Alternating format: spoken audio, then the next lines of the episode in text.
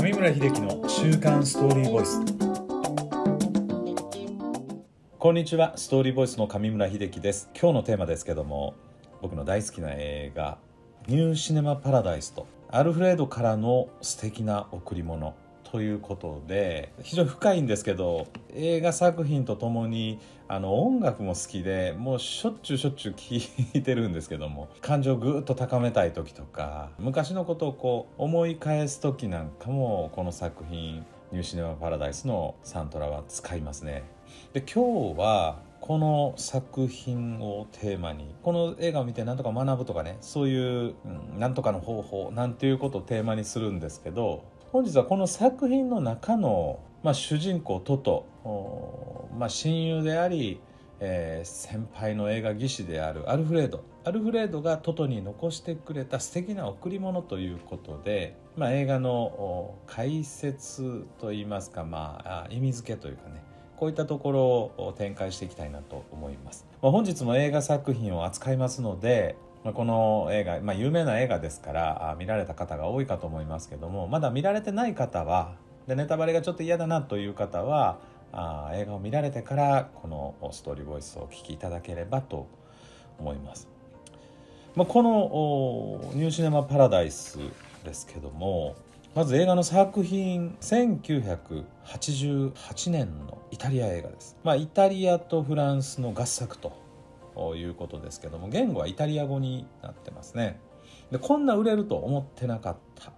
とね。これ世界的に売れてしまいまして当時、えー、主人公サルバトーレの幼少期トト役を演じた本名がサルバトーレ・カシオというね、えー、役者さんですけども子役のこの子はすごく世界中で有名になったと。で現在は俳優を辞めましてイタリアの田舎町でホテルとレストランを経営してるということだそうです。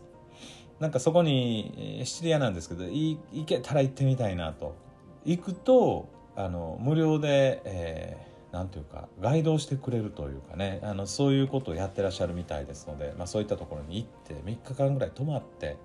撮影された街にも撮影の舞台がそのまま残ってるということでみたいですのでねこれちょっと僕もいつかコロナが明けたら行ってみたいなと、え思っています。監督はジュゼッペ・トルナトーレさん。脚本もこの方が担っていらっしゃいます。で制作総指揮はフランコ・クリスタルディ、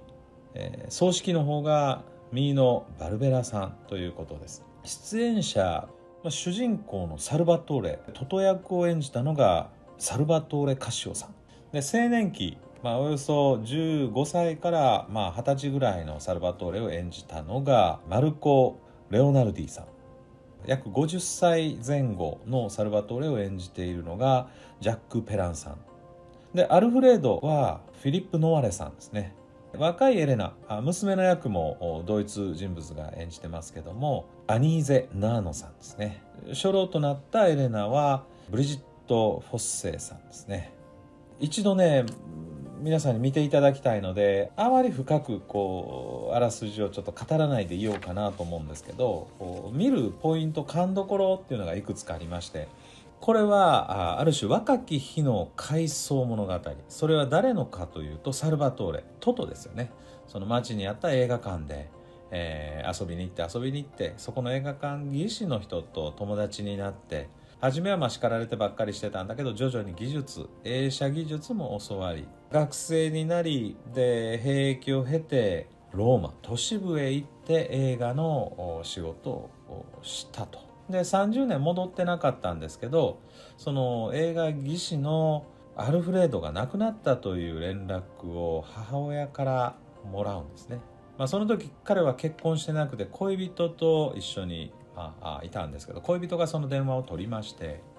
恋人経由でお母さんがこれこれこういうことアルフレードが亡くなったということを言ってたわよということでね。でそこから物語がぐーっと入っていく。どういうことかというと過去の若かりし頃自分が映画に好きで好きでたまらなかった時のことを回想し始める思い出すということですね。で当時のシーンに入っていくという物語です。第二次世界大戦終結から間もない頃ですね。お母さんと妹と3人で暮らしてた。なぜかというとお父さん父親は、まあ、その戦争に出兵したきりに行方不明となって帰ってきてない。で家は生活が苦しく当時村の中心に、まあ、あの広場に面した教会と映画館があこう合体したね、えー、ところがありましてそれを皆パラダイス・ザと呼んでいましてそのまあ、映画館および教会が村の唯一の娯楽施設だったんですね。ただあの戦争中の流れを受けて検閲がありましてその検閲を見てるのが教会の牧師さん。でこの人が、まあ、ラブシーンキスシーンだとかベッドシーンを全部、まあ、カットさせるわけですね。そのカットする仕事を、まあ、映写技師のアルフレードがやってたわけですね。大事なシーンアメリカ映画なんかを見てるとやっぱりそのラブシーンキスシーンっていうのは皆の喜びのまあポイントなんですけどそこがカットされるんで もう住民はブーイングなんです。そのシーンが出てきて、まあ、そんな映画館トトがその映画に魅了されて映画館の映写室へもしょっちゅうしょっちゅう遊びに行くと。初めはアルフレードもちょっともうちょこちょこしてもうよく叱るんですけど、まあ、徐々に徐々に愛着を持って、まあ、接するようになり、まあ、そのトトに映画のことをいろいろ教えていってあげることになるんですね。まあ、見よう見まねで覚えていった投影の技術、まあ、映写の技術も徐々にトトができるようになっていきでお手伝いしてるある日事件が起こってしまいます。映写中にフィルムのが発火事故を起こしてしまう。昔は映写機っていうのはもう結構高熱でよくフィルムが燃えてたんですね。映写室は炎に包まれてしまうんですね。小さなトト、まあ、1 8 0センチもある大人の割と中肉中背というのどどっしりとしたアルフレードを必死で映写室から運び出して命は一命は取り留めたんです。ただし片足が不自由になり両目を失明してしまいます。アルフレードは。でそれで映画館教会は燃え尽きてしまうんですね。なんとそんなところに素敵な人が現れるんですね。これは宝くじで大金を当てた男性が、まあ、紳士ですよね。この人がよし俺がこのお金を出資してやろう。再建されるわけですね。ヌーボーシネマパラディッソというね名前で、えー、新しくオープンしてしまうことになり映写技師がいなかったんですね。アルフレードはもう失明してしまいましたから。でそこで子供のトトが技師として働くことになるんですね、まあ、時に父親が戦死したという戦死認定も下されて名実ともにトトが一家を支えることになっていきます。上映をしているところにサングラスをしたアルフレードがやってきていろんなことを話しながら毎日の映画上映をしていきます。ですがアルフレードはどれだけ仕事をしても学校に行けと。将来のために学校に行けトトはそれを聞いて学校に行きながら上映をまあする。本当にその二足のわらじで頑張っていきます。でそうこうしている間に時が経ち青年になっていきます。まあ年の頃16、7ぐらいですかね。青年となったトトはムービーカメラも撮影の方に力が入っていくわけですね。でいろんなものを撮っていきます。学校でも街でもいろんなところでいろんなものを撮影するようになるんですけどそんな時に駅でエレナと出会ってしまうんですね。素敵でも一目惚れ。で彼女をずっと撮り続けて、えー、どんどん恋に、まあ、落ちていくわけですね。ある時にうまく伝えることができて映写室にエレナがやってきます。そこで初めて、まあ、2人があ相愛の関係になっていくということになっていくわけですけども。まあ、悲しいかなそこを経たら徴兵の連絡が来るんですね。行く時エレナとは会えないんですね。でここにアルフレードがちょっとだけ、まあ、トリックをしてたというか後に後半にあのお話ししますけども。アルフレッドの計らいでもって2人は、まあ、ニアミス会えずに徴兵に行ってしまいます。で徴兵から帰ってきた兵役を終えて帰ってきたトトは映画館に戻ると映写室にも別の男がいてエレナも大学に行ったということでね引っ越しをした。落ち込むととに外に出て道を探せと。この村にいてはいけない。でもう帰ってくるなと。まあ決め台詞みたいなとこがあるんですけど人生はお前が見た映画とは違うと。どの映画とも違うと。そんなにうまくはいかないと。今を生きようと。自分のすることを愛せというふうにねあの諭すんですね。彼はローマに一人旅立ちます。で実際に電話を受けて、えー、地元に戻るんですね。30年ぶりに。地元に戻りますとまあ全てが懐かしくね、えー、移ります。で実家に戻ると母年老いた母がいてトトの部屋には昔好きだったね。映画のポスターや写真フィルムいろんなものがそのまま残ってあるんですね。亡くなったアルフレッドとの写真もしっかりと壁に飾ってあるんですよね。自宅の子供部屋はそのままにしてあるっていうお家日本でも多いですよね。まさにそんな感じですね。そこを見てすごくこう感慨深く感じるんですねサルバトーレは。ニューシネマ・パラダイスがすでに閉館をしていてもう近々解体されるんだということをサルバトーレ知ります。これがね解体されていくシーンっていうのはもうすごい多くの人の思いがこうジーンとするんですけど。まあ一方でその故郷に戻ったサルバトーレがカフェでねコーヒー飲んでると当時のエレナとそっくりの、まあ、女の子を見かけるんですよ。ドキッとするわけですね。もうそっくりの大学生ぐらいの高校生大学生ぐらいの女の子を見て動揺します。その彼女がバイクで帰るのをずっとついていくんですね。なんとエレナの娘だったわけですね。でいろいろ調べるんです。やっぱり大人になってるからいろいろ調べる方法も知ってる。幼なじみと結婚してたということがわかるんですね。その間に一人娘が生まれてたということを知ります。その彼女を見てしまったんですね。アルフレードは心が揺れます。で何とかして連絡先を見つけてエレナに会います。サルバトーレはエレナになぜあの時来てくれなかったのかというふうに問い詰めるんですね。同窓会とか行ったりしてもその当時の時のそのシチュエーションそのまま20年30年経っててもヒュッとこう元に戻ってしまう。まさにそういう感覚を映画の中で表現、してます。でもエレナはアルフレッドに言づてを頼んだと。だから断られた。でだから私は引っ越し先の住所とメッセージを上映メモの裏に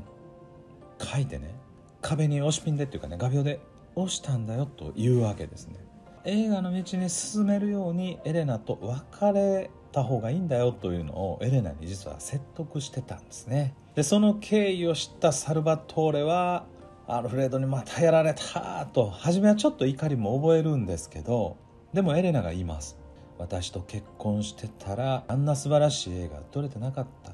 私はあなたのファンなのよっていうわけですよね。サルバトーレとエレナはまあ車の中でキスをして、まあ、当時の愛を確かめるんですけども、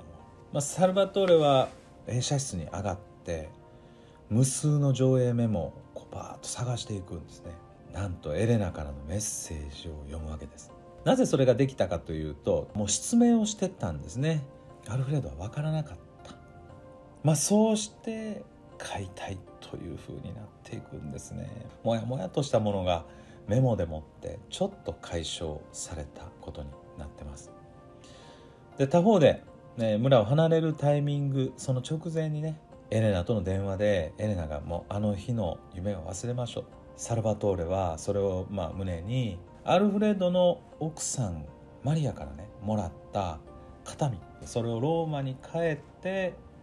自分の、